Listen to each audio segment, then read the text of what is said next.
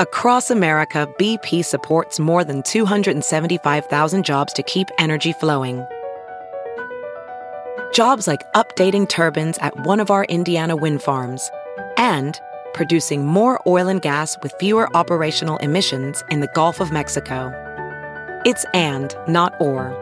See what doing both means for energy nationwide at bp.com slash investing in America. Welding instructor Alex DeClaire knows VR training platforms like Forge FX help students master their skills. There's a big learning curve with welding. Virtual reality simulates that exact muscle memory that they need. Learn more at meta.com slash metaverse impact. The following podcast is a Dear Media production. Hey, welcome to the Blonde Files podcast. I'm your host, Ariel Laurie, and I'm here to talk all things wellness.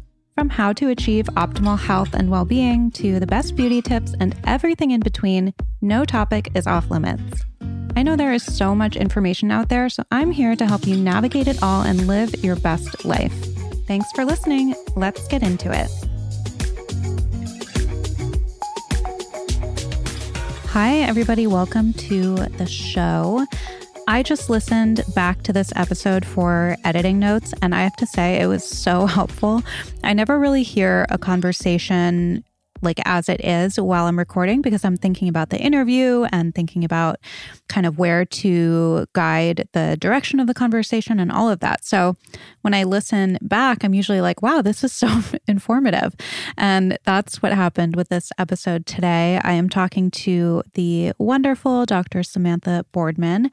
She is a positive psychiatrist who combines her years of training in medical school and psychiatry with her studies in the field of positive positive psychology. And based on 15 years of experience, she helps clients find strength within stress and wellness within illness. And she's passionate about cultivating vitality, which we talk about today, boosting resilience, and transforming full days into more fulfilling days. And just a little background on her she received a BA from Harvard University, an MD from Cornell University Medical College, and completed a four year residency program in psychiatry at Weill Cornell Medical College. And then after graduating from residency, she continued working at the hospital as the in house psychiatrist for the Employment Assistance Program and also opened a private practice in Manhattan. And I just really loved talking to her. You will hear why. She's so smart, obviously, but she's really easygoing going, and she has really practical and manageable tips for dealing with everyday stress and how to be more resilient. And something that she talks about in this episode is how we actually are usually more resilient and are able to cope more with kind of these big stressors. So, like divorce and these big life events, but it's the everyday stressors that we all experience from our commutes to our inboxes and beyond that really can add up and wreak havoc on our lives. So, she has so many tips to help deal with that. She also talks about how to turn stress into strength, how to find the motivation to utilize healthy coping mechanisms, because we all know what to do, but it's so hard to actually do it. We talk about social anxiety, especially kind of post pandemic, how to counteract those daily stressors. We talk about lifestyle factors that can help with stress, how to counteract stress in the moment, which is so helpful. And then we also talk about kind of the wellness world and what the wellness world gets wrong when it comes to stress and counteractive measures, and just so much more. And also, she takes your listener questions. So I will stop rambling and enjoy the episode. Okay, welcome, Dr. Boardman. I'm so excited to talk to you today. Thank you. I'm so happy to be here. So, to start out, why don't you just introduce yourself and a little bit of your background and what you do to the audience? Sure. Um, my name is Samantha Boardman. I am a psychiatrist and I went to medical school and I did a residency in psychiatry. And then I also went back to school after a couple of years out in practice and I studied, I got a master's in applied positive psychology. And so now I sort of married the two and, you know, studying psychiatry and becoming a psychiatrist, you really get good at sort of figuring out what's wrong with people. And positive psychology is sort of flipping that on its head and trying to sort of cultivate what's strong about them. So I try to do both. I'm curious because today we're going to be talking all about stress and resilience and turning stress into strength, which is what your book is about. But how did you used to deal with stress when you were in medical school? I think not so well. You know, in that I'm amazed by how we so often our coping strategies are really counterproductive. And that was certainly my go to, you know, kind of uh, shortcuts to reduce stress i think were very you know probably undermining actually my ability to feel strong you know i wouldn't sleep i'd stay up late binge watching tv i you know would reach for the most unhealthy kind of fatty carb sugar laden you know snacks and eat that and that sort of short term gratification. It was almost, I call it like cotton candy for the soul. I would cancel plans with friends. I'd stay home and then I'd stay in bed all like afternoon when I did have an afternoon off. So, so for me, a lot of this has been a really, you know, interesting learning process and also learning how to override and identify actually and having almost like setting as your defaults, those things that you know will help you feel strong. Mm-hmm. I think it's interesting because I feel like, at least for me personally, I know all of the things to do that help to kind of alleviate stress and combat stress. But I tend to be really resistant to doing them. And I don't know if you've had that experience, but I also noticed when people sent in questions for this episode, it seemed to be kind of a universal thing. Like people say, well, I know what to do. And for some reason, I just can't bring myself to do it. It's so true. And I'm so glad you're bringing this up because we actually, for most things, we have all the information we need. You know, like we know what we should be doing, but what we lack is motivation. We have information and we really know all of it very well, but we just we don't have the motivation. So how do we kind of close that gap and how can we make something the thing that we want to do either easier, which is one strategy to help people, you know, if you do want to go to the gym or you know that that's going to help you feel strong make it so you are making whatever that that behavior is easier. It would be you know i have one patient who always puts on her jog bra first thing in the morning so she doesn't have to do that you know mm-hmm. later on in the day. Or make even the hard like the thing that you don't want to do a little bit harder it's sort of getting rid of that snack you know that unhealthy snack in your desk drawer. And i think when we can you know there there is that activation energy to do anything. So if you can make it a little bit easier for yourself. Also, the other thing is like find a partner in crime, have some obligation, you know, make sure that even if you wanted to go for a walk in the park later, but you just kind of, you're just by five o'clock or six o'clock or seven o'clock in the afternoon, you're just not ready to do it. If you know your friend's waiting for you, you're much more likely to follow through with that. And here, what I found is a really interesting study looking at students who were these are middle school students, but they've done it with older students and they've also done this with adults, is giving them information about optimal study habits didn't really change the way they studied. Like as a parent, I'll sometimes say to my kids, and like I would bang on, you know, forever about like, you really need to study hard and this is what you should do. And maybe I should have been alerted to the fact that they weren't really taking it in because their eyes would roll whenever I would do that. Mm-hmm. But you know, I, I thought of myself as a treasure trove of information. But it turns out, even like good advice given by parents or teachers, kids don't take in as much. But when you ask seventh or eighth graders to give advice to younger kids about good study habits, not only do these younger kids take like this to heart and are much more likely to study well, but also the ones giving the advice were also then more likely to study hard and kind of take their own advice. And I find that to be so interesting because I think when they see themselves being in a position of being a giver and that their experience matters, that they're actually much more likely themselves then to follow through on their own advice.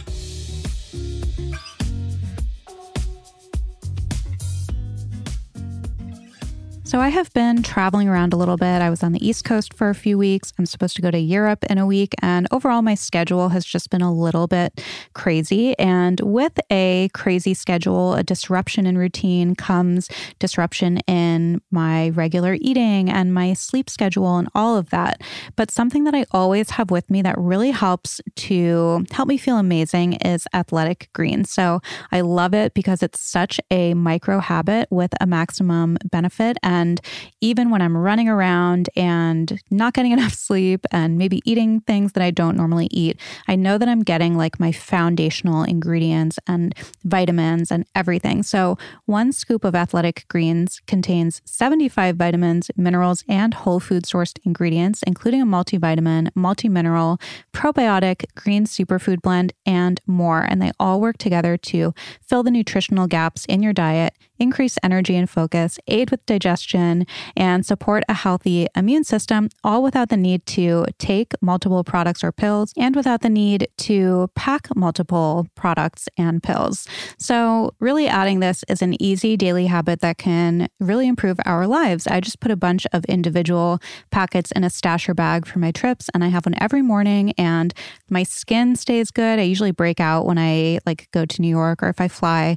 My digestion stays on point point, and I just feel like even if I'm eating different things and staying up late and all of that, I'm still kind of taking care of myself with this. So, Athletic Greens is doubling down on supporting your immune system. They are offering my audience a free one year supply of vitamin D and five free travel packs with your first purchase if you visit my link today. You'll basically never have to buy vitamin D again. So, whether you are looking for peak performance or better health, covering your bases with Athletic Greens makes investing in your energy, immunity, and gut health each day simple, tasty, and efficient. Simply visit athleticgreens.com slash blondefiles, and you can join health experts, athletes, and health conscious go-getters around the world who make a daily commitment to their health every day. Again, that's athleticgreens.com slash blondefiles. That's B-L-O-N-D-E-F-I-L-E-S. And get your free year supply of vitamin D and five free travel packs today. In this episode, we are talking all about stress. And in this time of year, we are approaching the holiday season. And for a lot of us, that means travel and family. And those things can be great, but they also can come with a lot of stress, especially after kind of being in lockdown over the last 18 months. A lot of us feel like we are having trouble adjusting to being back out there in the world, socializing with other people. And so there can be a lot of pressure around this time of year. So I am a huge proponent of therapy. And obviously, we're talking all about this in this episode. It can be so incredibly useful when it comes to stress and the current state of the world that we're in and just everything else in our lives. So I cannot recommend Talkspace enough. It is ready to help you start feeling better with a single message. So, Talkspace is the number one online therapy platform. There are thousands of licensed therapists available for you to match with across dozens of specialties, including anxiety, depression, relationships, and more. Something about Talkspace that is actually really incredible is that they work around your schedule at your convenience with live video sessions and unlimited messages with your dedicated therapist. So I know for a lot of people, there are time constraints, and Talkspace makes therapy manageable in that sense. And also, they have an amazing offer for you guys so that it can be available if you have financial constraints. So if you need a little support to help you through the end of the year, or you want to start building towards a better upcoming year, Talkspace is here to help. And they are offering my listeners $100 off your first month with the promo code BLONDE. So you can match with a licensed therapist when you go to Talkspace.com. And again, you get $100 off your first month with the promo code BLONDE. That's B L O N D E. Again, $100 off when you use the code BLONDE at Talkspace.com.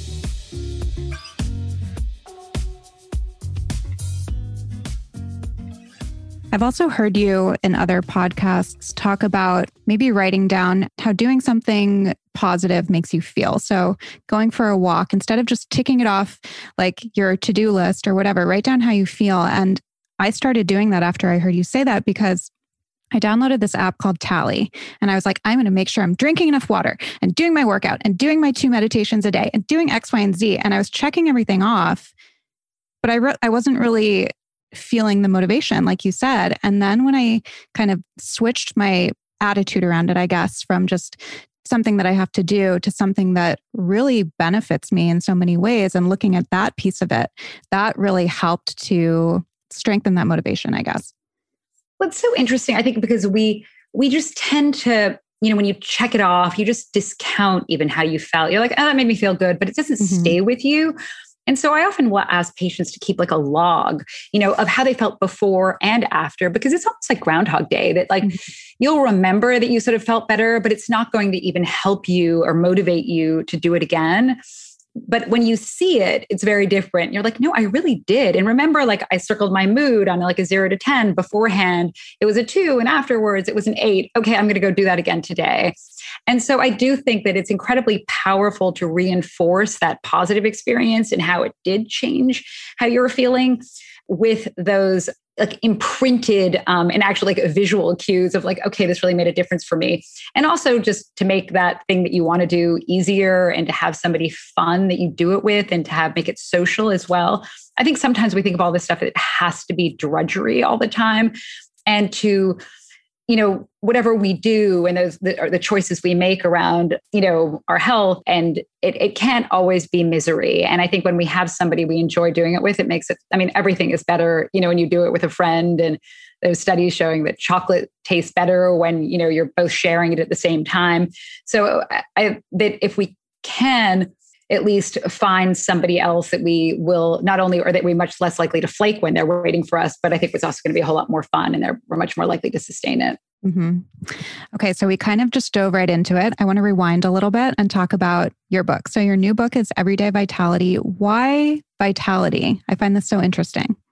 You know, I think it's a word that we don't use enough in terms of our mental health. And to me, it's a sort of signifier of that positive feeling of like aliveness and energy. And it's psychological and it's physical. And it's really at the heart of a good day that you kind of wake up and you can answer questions like, you know, yes, I feel alive. I feel alert. I feel like I'm ready for anything. And to me, it really goes hand in hand with this idea of everyday resilience. You know, we we know there's now been a lot of research. I must say I didn't learn this in medical school or even in psychiatry residency. I don't think I ever heard the word resilience to be honest back then. Like it was not something that was even you know brought up i think in, in any context now it's a word we hear a lot and people throw around a lot maybe so much so that it's sort of lost meaning but people do tend to be resilient to those big life events um, mm-hmm. and that occur. And I think maybe it's a, a, message we don't hear enough. And even without professional intervention, you know, that, that people do tend to adapt, to change, to recover from those big life events. But what research is showing is that like the daily grind, daily hassles, just like that, you know, that commute, that spilled coffee, that argument a coworker, that stuff can really add up and take an even bigger toll on our he- mental and physical health than those big life events. So I really wanted to write a book that was going to help people manage the the hassles, like the daily stuff, and to build that everyday resilience. And I thought vitality was sort of a, an avenue into that. Yeah, to your point, I've been in recovery. I've been sober for seven and a half years. And I've always been told that more people relapse when things are good. Because when things are bad and you're going through divorce or death or, you know, any of these big, big T traumas or just big life things, you're pulling out all the stops to get through it. Whereas when you're kind of just coasting, those kind of little, you know, micro stressors, micro traumas, whatever they are, can really throw you off. So I found that really interesting when you talked about that. And maybe also it's an interesting point that they make in recovery as well, but it maybe it has to do too with during those big life events that there's often this like rallying around mm-hmm. somebody. You know there's a lot of support and you know people are there for you. You know you have those shoulders to lean on. And people even know how to act in those moments. Like if you have your best friend if she has a fire or something that she you know you'd invite her to come and stay with you. Like those types of things there's natural ways i think as friends and family to respond to that kind of thing. But you know, nobody brings you a casserole if you've had a really bad commute, or mm-hmm. nobody really wants to hear about your flight was delayed, or, you know, all that stuff. So I think that not so obvious, like kind of personal support that we would have in those sort of bigger life things and in our own daily lives, things get so stressful. I think, you know, our social connections and relationships get kind of pushed over to the side. And, and a big part of the book also I talk about is that critical importance of other people in your life and that those social connections are really like the lifeblood i think of our mental health Mm-hmm. I think a lot of people, just based on my own experience and some of the questions that we got for this episode, are experiencing social anxiety coming, you know, kind of on the tail end, hopefully, of the pandemic and things kind of returning to a little bit of a sense of normalcy and being out in the world again. And do you have any tips for that social anxiety? Because that connection is so critical, but I think we're all used to kind of being hermits now and just seeing people through screens and and isolating, really. No, it's really hard. And I think our, our social muscles have atrophied a little bit. You mm-hmm. know, we're out of practice. Even I've had patients say to me, like, I just don't even know what to say. Like, I don't know how to not feel like an awkward teenager at a school dance. Like, this is so weird. All I know how to talk about is Netflix and like which show I've been watching. So, I mean, I think everybody is out of practice in that way. I've also really advised you know, we, we know that social connections matter a lot and social interactions are really good for our mental health. But I think not all social interactions are equal. And research su- suggests that having meaningful conversations is one that gives you a really big boost. And the other one is that experience of felt love, like feeling like you're connected and you're loved. And I think those meaningful conversations and that experience of felt love can go hand in hand. But so maybe cherry pick what you're going to say yes to. First of all, like if it's like a huge event and it's like an overwhelming cocktail party where you feel like you're not really going to have that opportunity to have that amazing conversation, maybe skip that, but say yes to dinner with like four friends. And then also, like on top of that, I think it's very important not to be avoidant right now. And I think it's sort of easy. A lot of people, like they even initially, even after they got the vaccine, I was saying yes to everything. And then they almost like went whole hog and did it all and then felt they had this sort of social hangover. They were just so exhausted and, and drained afterwards. And and then I think the response then is like, well, maybe I just need to retreat again and be avoidant.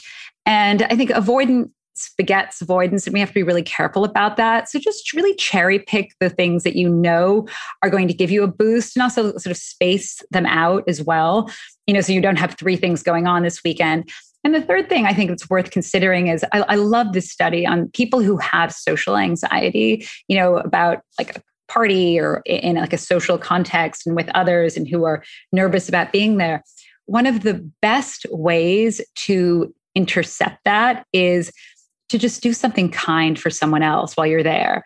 Like, so, or even if beforehand, like ask the host if she needs some help with something, or while you're there, you know, if you're going over to the bar, you can say, like, oh, can I bring you a drink as well? Like, those types of interactions can help diminish some of those, like, just those feelings that bubble up of inadequacy, I'm not worthy. And the last thing I'd say is, ask questions. When we're nervous, we tend to talk nonstop about ourselves. It's most of our favorite, you know, most people's favorite topic of conversation.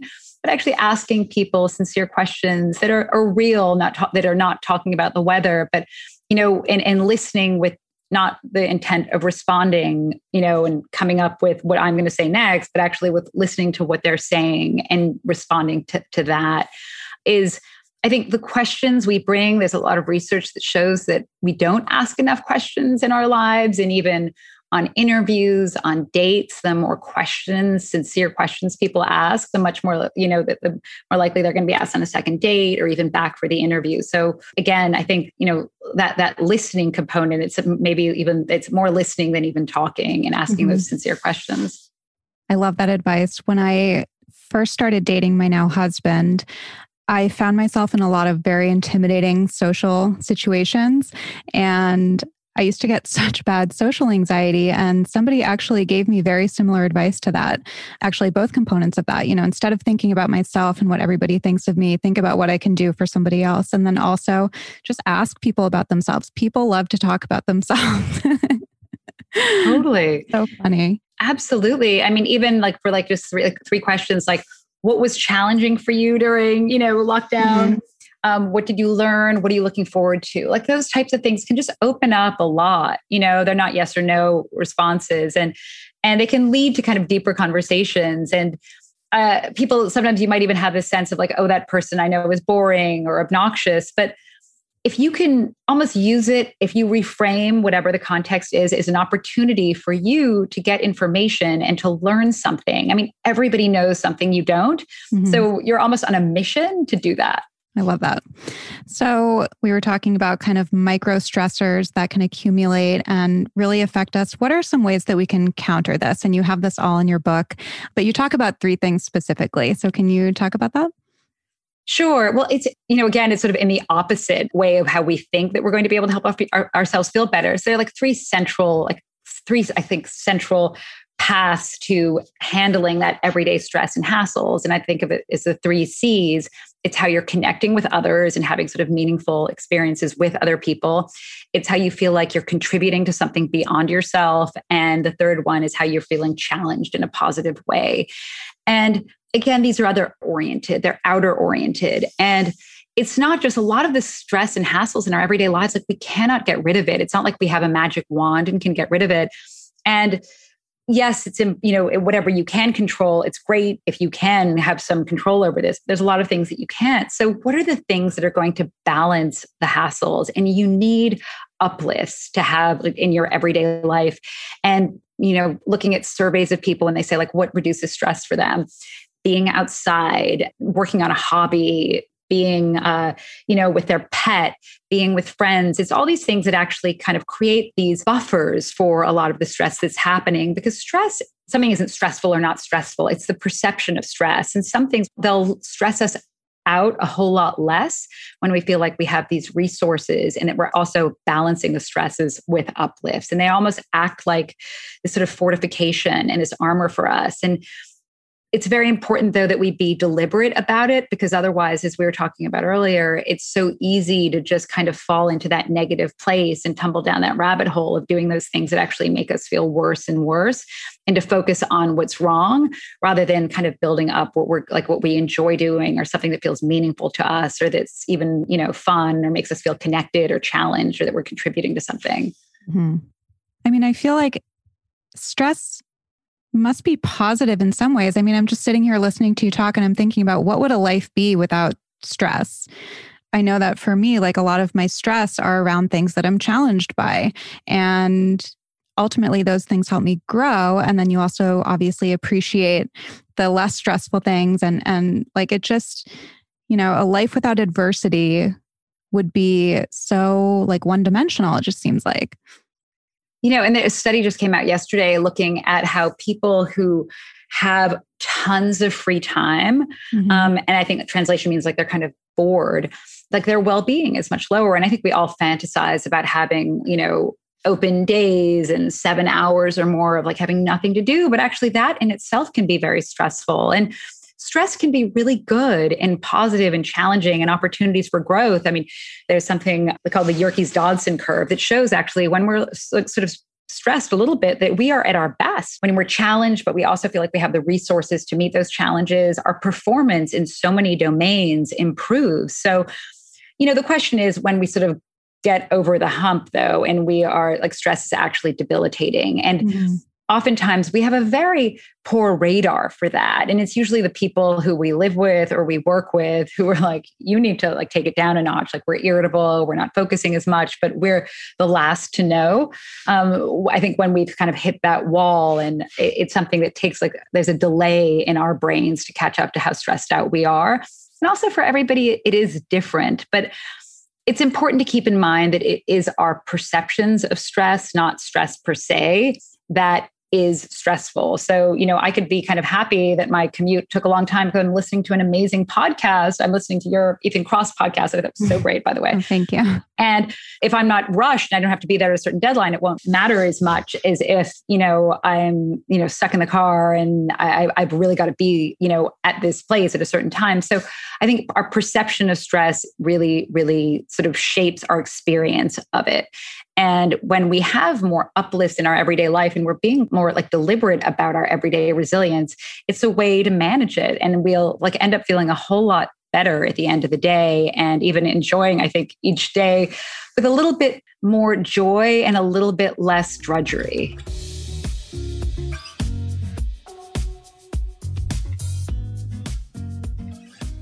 Something that can be very stressful that really shouldn't be is eating healthy and preparing nutritious, delicious meals.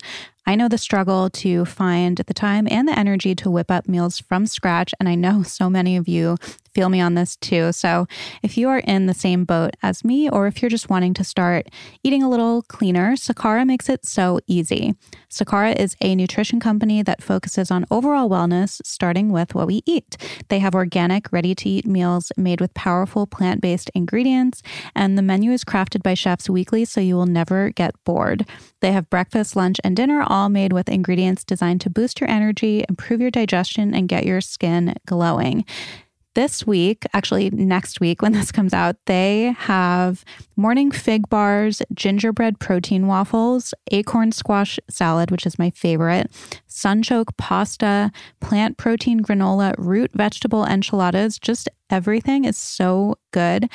I really recommend going on their website and putting in your zip code and seeing what the menu is near you because Trust me, you will be drooling. Okay, along with delicious meals, Sakara has daily wellness essentials and herbal teas to support your nutrition. To boost results, try the best selling Metabolism Super Powder. It's an all natural remedy for bloating, weight gain, and fatigue, and it's great. And also, you have to try their bars. I am addicted. Sakara is delivered fresh nationwide, and they are offering my listeners 20% off their first order if they go to sakara.com slash blonde files. That's S-A-K-A-R-A dot com slash B-L-O-N-D-E-F-I-L-E-S or enter blonde files 20 at checkout. Again, that's sakara.com slash blonde files or blonde files 20 at checkout for 20% off your first order. So, a few weeks ago, I was in DC visiting my brother and my sister in law and my one year old niece and my four year old nephew. And not surprisingly, when I left, I got a cold.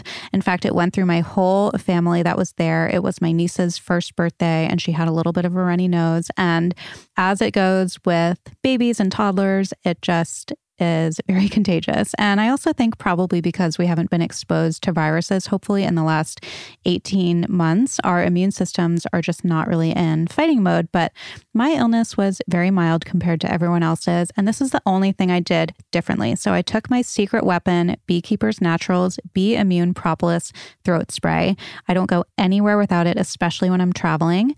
So it is obviously a spray with a very special, potent natural ingredient called propolis. I talked to Carly, the founder of Beekeepers Naturals, who is such a delight. She's so passionate about all of this.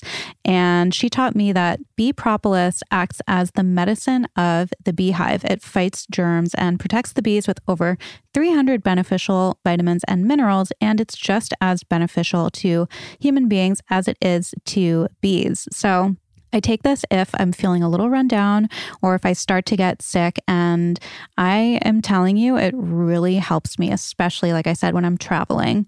I also love their other products like their Bee Chill Honey with CBD. I have some with my matcha, and that combined with like the caffeine of the matcha and the L theanine just makes it like a really nice calm alertness.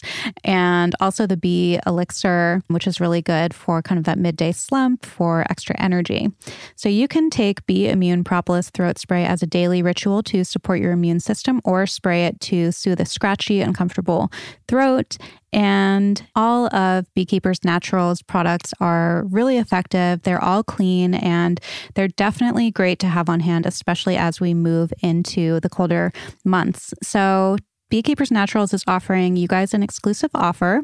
You can go to beekeepersnaturals.com slash blondefiles or enter the code blondefiles to get 25% off your first order.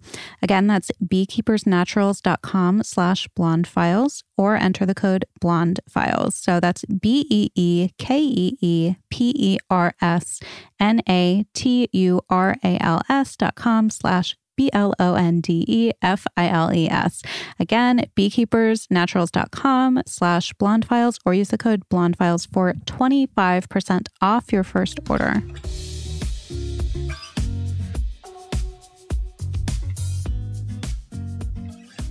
So I did a poll prior to this interview and I asked people if they feel stressed most of the time. And it was like 99% said yes. And I'm curious if it's like an epidemic right now, or if it's always been this way and now we're just more aware of it because of like the digital space and everybody is seeing what everyone else is doing and what everyone else is dealing with. And since people are experiencing stress all of the time what are some things that people can do in the moment to kind of counteract that? Sure. I mean it does seem that people are i mean there's a number of reasons to be stressed out right now and even between climate the news and we know social media is incredibly stressful, and especially for women, you know, that it's in young girls too, who are deeply affected by the social comparison. It takes, I think, a young girl 17 seconds to feel badly about herself and her body scrolling through Instagram. So, I mean, I think that is a vampire of vitality is you know using social media all the time. That said look we also know it's a powerful connector and it's a wonderful way that people find one another that they feel like they belong that they feel known in some way. But I think the way we get our news today is really destructive and that constant doom scrolling. I saw somebody the other day, they call it catastrophe renewing. I mean, at this point, because it is just this endless like source of stress. And so one of the things I always talk to my patients about is actually like how, when, and where they get their news. And you know, getting it from a reliable news source that is digested and really deliberately choosing about, okay, I'm going to read it, like do it in the morning and in the afternoon or whatever that is, but not just that endless checking and rechecking and rechecking.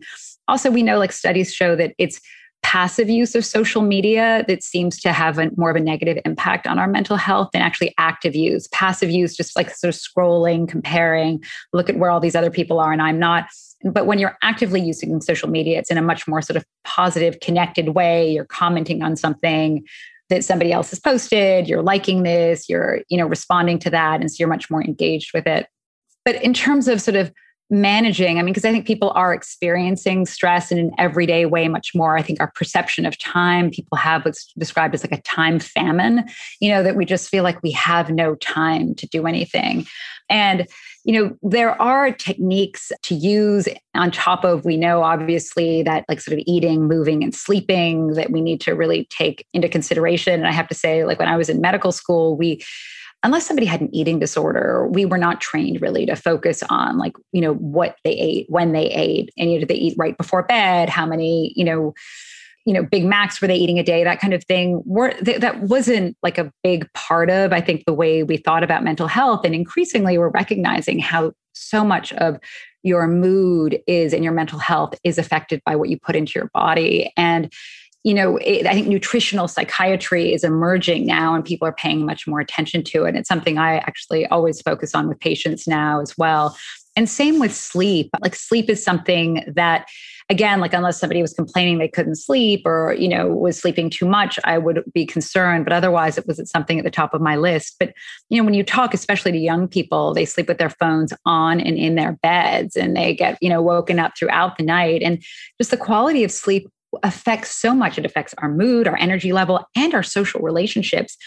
There was a study that found that people who are like a little bit sleep deprived other people find them to be socially repulsive you know, not knowing that those people are sleep deprived. So the idea that like literally like when you are not getting enough rest, like people like want to get away from you, you know, is is really important. I mean, not not to mention, you know, how much that also then, you know, it affects, you know, whether or not we have the energy level or the motivation or even like those hassles that really do then snowball into those really bigger stressors though. And when we're sleep deprived too, like unlike you know, you always, if you could think of a gazelle who's being chased by a lion, well that's really stressful and that's a good thing that that gazelle stress will make you know the blood run into its muscles it can run away really quickly and it will you know provide this fuel for it stress is fuel for the gazelle to get away. But then if it does get away and it goes back to the watering hole with the other gazelles gazelle isn't going to be thinking constantly or re sort of traumatizing itself with this chase. It'll enjoy the water hole so how do we kind of have that switch in ourselves that we can turn the stress off that maybe was good in one moment but isn't so sort of productive in another? And when we're sleep deprived we're eating badly or we're not moving our bodies around that can really sort of undermine us.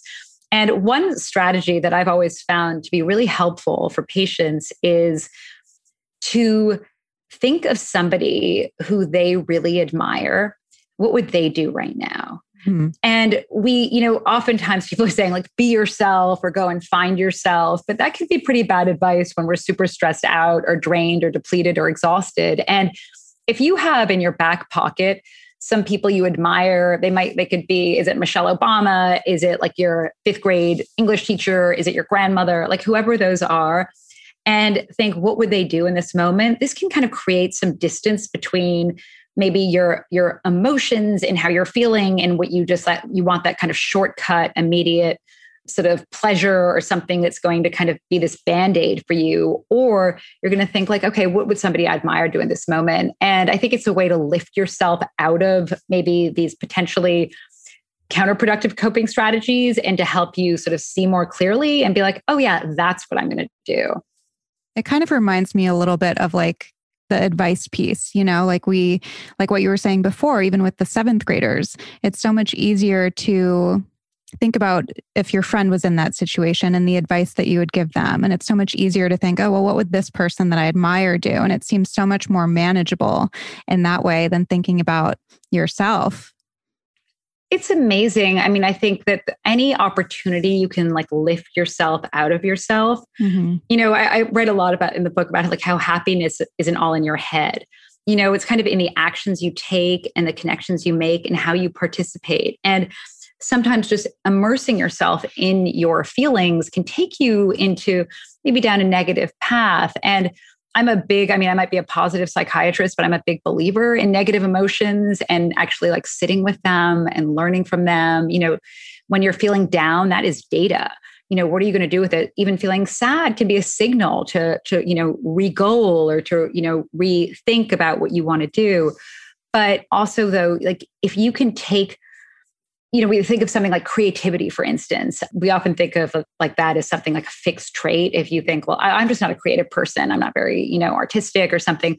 But if you ask somebody to think about an eccentric poet, you know, and or the alternative in the study was to think about a librarian, and I guess people's perception is they're not very creative. With all due respect to those who, are, you mm-hmm. know, adhere to the, to the Dewey Decimal System, but but those who were asked to be creative poets and eccentric poets, then we're much more likely to be creative in a sort of creativity challenging task too. So again, when you do sort of access another, you get this newfound perspective. It's funny, I used to get nervous about public speaking and I would find myself like kind of overwhelmed. And what do people always say? They're like, just be yourself, go out there, just you'll own it, be yourself. And being myself, I would have run out the back door, mm-hmm. you know, mm-hmm. but I remember at the time thinking, like, I just seen this interview that Barbara Walters had done with somebody. And I was like, what would Barbara Walters do right now? And I mm-hmm. scribbled all over my notes then. It was for this thing for the American Psychi- Psychiatric Association, like BW, BW. And I mm-hmm. still do that now because it kind of just helped me stand up a little taller, you know, and feel a little bit more confident. And you know, by channeling her, I was able to get a little bit closer to the version of myself I would like to be. I love that. So, the last thing that I wanted to talk to you about before we get to listener questions was I've heard you talk about how the wellness world kind of has this theme of withdrawing into yourself in the pursuit of wellness and the pursuit of gratitude and all of that. And this is kind of what we've been talking about. And really, it seems like the answer is to turn outwards. So, could you expand on that a little bit? Study after study after study shows the single most like, important contributor you know to our well-being is our connections with others. And one of the best antidotes for stress is doing something for someone else. And you know again and again and again being in a position of being a giver doing something for somebody else that you actually like you get the sense of time back. And you also like when they've done these studies like would you rather spend here's five dollars spend it on yourself or spend it on somebody else reliably. People even when it goes against what they think it will do like they'll, they'll say oh i bet spending on me i know it'll help me feel better. $5 $15 $20 people always feel better when they spend it on somebody else. And so even spending time you know helping a friend move or even looking at studies of just having like if students are studying for exams, you know, they think like, oh, I'm just going to study myself and isolate and hole up. But actually, when they've done something social or done something for someone else, they'll actually do better. And when they go back to studying, like it's much more efficient. So I think it's really counterintuitive. We have this sense that like I just need to focus on me, myself, and I. And sometimes the wellness industry can kind of greenlight some of that behavior. And I think when we are stressed out, we do have this, you know, response to self-immerse and to retreat. And then when you're listening to people are saying like that's exactly what you should do. Focus on yourself. Focus on your emotions. Just you know it's all about you. And i'd had this patient who was sort of following that. And she had gone to this conference where she was told it was the year was going to be all about her. And what she found though was like she was doing all these exercises and you know very they were very self-focused but she felt ended up feeling kind of even worse. And i think it because it was kind of taking her away from her friends and her family. Like she felt like she didn't have time to go see her grandmother now at that point. Like her sister came to town. She's like no no no i'm on i'm doing this a calorie restriction um, you know juice thing and I, I can't even join you for a meal. Mm-hmm. and even with gratitude. Like sometimes you know we know gratitude is incredibly valuable but gratitude can sometimes get distorted when it becomes very self-immersed when it's all about me like i'm grateful for this i'm grateful for that. But rather gratitude's most effective when we make it about the other person. Like what is it that you admire about somebody else? What is it that you are grateful that is in them? And so make that other oriented and outer oriented rather than kind of making it about me. And i think we'll, we'll, we get like we, we reap the benefits of gratitude. I mean all too often we don't articulate it we don't express it. We think like it's going to be awkward or the other person already knows or whatever.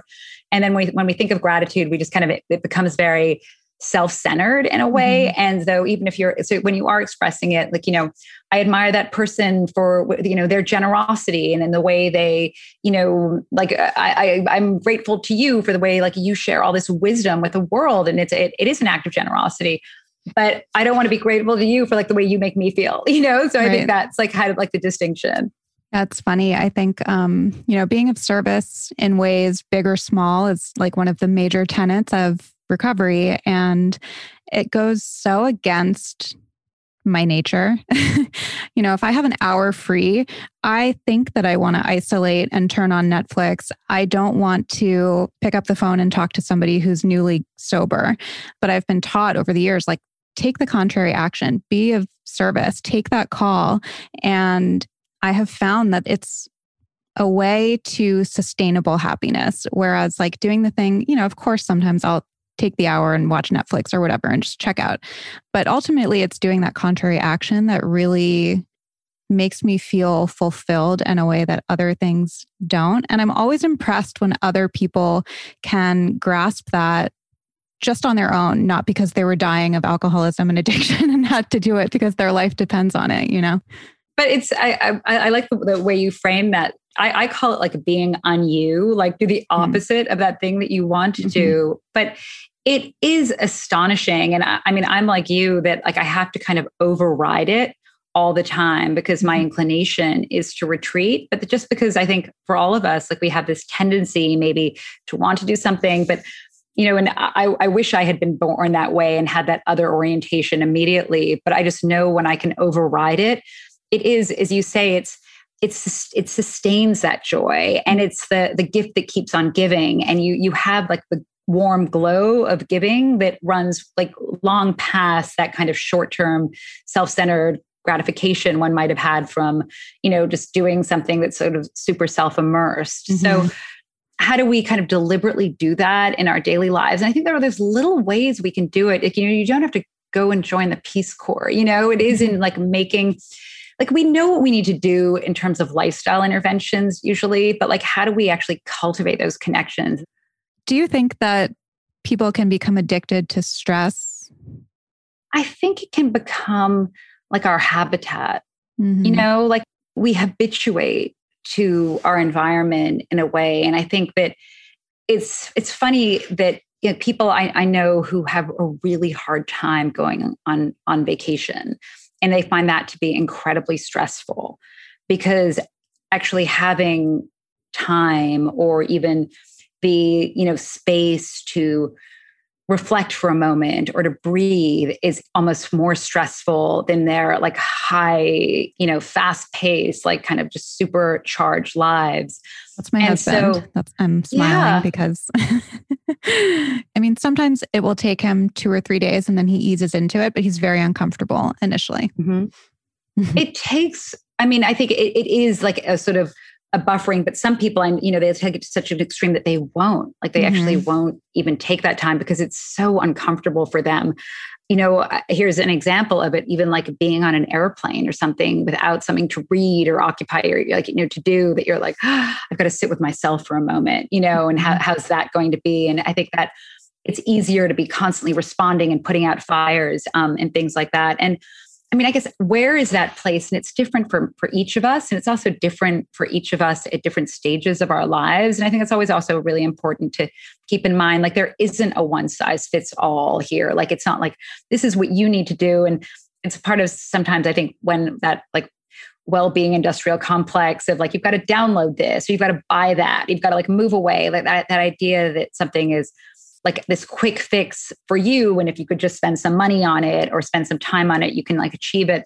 And i think what works for you at one period of your life or even this year or this week might not work for you next time. But to be able to find those pockets of of uplifts and i always advise like my, my patients when i first meet them to kind of to think about like what are the three things that you value most in your life? Like what what is that? And to really try to kind of I, I give them like the week to think about it. And because it's something we don't always think about really is it you know your your health your relationships giving back whatever those things are. And then to talk about like how did you spend last saturday? Like what do you do in your free time? And often they'll find there's this gulf between the two of like what they really care about and what they actually embody and like enact. And trying to kind of increase the overlap between the two. And so for people I think who are super addicted to like kind of like living like living in that chronic stressed out place, I think trying to have at least some actions that they take that are embodying what they value most in their daily lives is one way for me to kind of get in the back door a little bit for them to to sort of be like how are you walking your walk? What are you doing to embody like what you stand for what you care about beyond like your professional life? Mm-hmm. i love that. I had a lot of questions from people. I had quite a few healthcare workers actually who said that their job is very stressful and they find that they can't turn it off when they come home. And i'm sure everybody no matter what their career is or if they're in school have experienced that you know not being able to let it go um, when it comes to home life or you know just whenever the the stressful situation is over yeah, and I think also for people who were going to an office um, and then who like were just at home and like there's kind of blurred lines between your home life and your work life too. Mm-hmm. I mean, I call it like how do you have a decontamination ritual? You know, between your your workspace if you are in the healthcare space and getting home. And you know some people it literally is like i need to like take off all my clothes and throw them in the laundry take a shower and then i'm in my you know other mode of being at home. But for people to come up with their own ritual around this you know i I had one patient, uh, she was a teacher and who would be incredibly stressed out at the end of the day. And she would just like listen to heavy metal in her car, you know, in the parking lot for like 10 minutes before she started driving because that was like part of her decontamination protocol you know? So whatever that thing is sometimes it's interesting i think to talk to other people like what's yours? And and the, you know whatever you'll be like i would never do that but that gave me the idea to maybe do this in my life. And i think that having even if it is some people it's just walking home, like getting off the subway and not listening to anything, putting their phone away and turning it, it off and just kind of looking around and, and walking without any influence of a podcast or like being on their phone, that they're just kind of present in that. And maybe they'll listen on the subway to whatever they're listening to, but as they get out and they're mm-hmm. walking three blocks home, I think we all need these symbolic just signifiers of transitions in our lives and whatever those rituals that we create i think are really important to kind of help us signal to ourselves that this is time to be in a different headspace Mm-hmm. I've heard you talk about that with the walking too. And I realized that I usually try to go for like a 40 minute to an hour walk every day. But I realized that I turn that into either working. So I'll listen to a podcast that has to be edited and take notes in my phone, or I listen to another podcast, or I schedule calls. And the other day, I didn't bring my headphones, I didn't bring my phone, anything. And I was like, look at the flowers. Wow, the smells. I mean, I my senses were on like high alert and this walk that I take every single day that's become so redundant was so magical. it was so interesting. It's so it, it is, and you know, there's a study saying that just like hearing the sounds of nature mm-hmm. can really help us and actually lower our cortisol levels as well. So, I think when you are in nature, like unless you know you do have to almost be doing homework for something, if you can, what I call it like walking naked in a way, like without all that other stimulation. And if you can't even leave your phone at home, because otherwise, when it's in your pocket, it, it can be pretty tempting mm-hmm. to just be like, let me just check this one thing. But one of the best things about being in, in, nature also it interrupts rumination which is that kind of nonstop you know negative loop. Actually dr Kross was talking about that you're just kind mm-hmm. of going over and over something in your head. And it it's really one of the most like effective ways to help us pause. And i'm i'm not sure of the mechanism truly underlying that. I, I think it's poorly understood. It might have to do with awe. I think we all have nature deficit disorder, like that there is that kind of calming effect. People just do seem to be happier in green spaces. We know people recover from surgery more quickly if they have a window, even of a tree. They require less um, pain medication. So mm-hmm. even for parents, you know, if you could walk your kid to school and, you know, kids who do walk to school seem to have, be less likely to have attentional issues at school. So I think we often underestimate the benefits of walking, of walking with others and just being in nature for our mental health. Okay, so I like to always ask my guests what is one thing we should stop doing today and one thing that we should start doing? I love this question. I think to stop beating yourself up, I think we're all, and especially women are so good at seeing what's wrong constantly um, mm-hmm. and like what i didn't do and and full of regret and that oh if only and then living that as soon as life you know if i finally can get this done and we're really it's hard on ourselves and because we do have this tendency i think to see the negative always that maybe helped us survive at one point but it's not helping us now and the mm-hmm. thing i would do be deliberate about delight find something every single day that delights you and share it with somebody else. Tell them about it. It'll help it sort of stick. It'll have more of an impact. And you've also sort of spread something positive. I love that. Well, thank you so much. This is fascinating. I think it's going to help so many people. Where can everybody find you and find your book? I will, of course, link it in show notes, but just so that everyone can follow you and all of that. I'm at positiveprescription.com and I'm at SamBMD on Twitter and um, at, at, positive underscore prescription on Instagram. And thank you so much that thank you, you was so delightful for me. Thank you. Oh, thank you.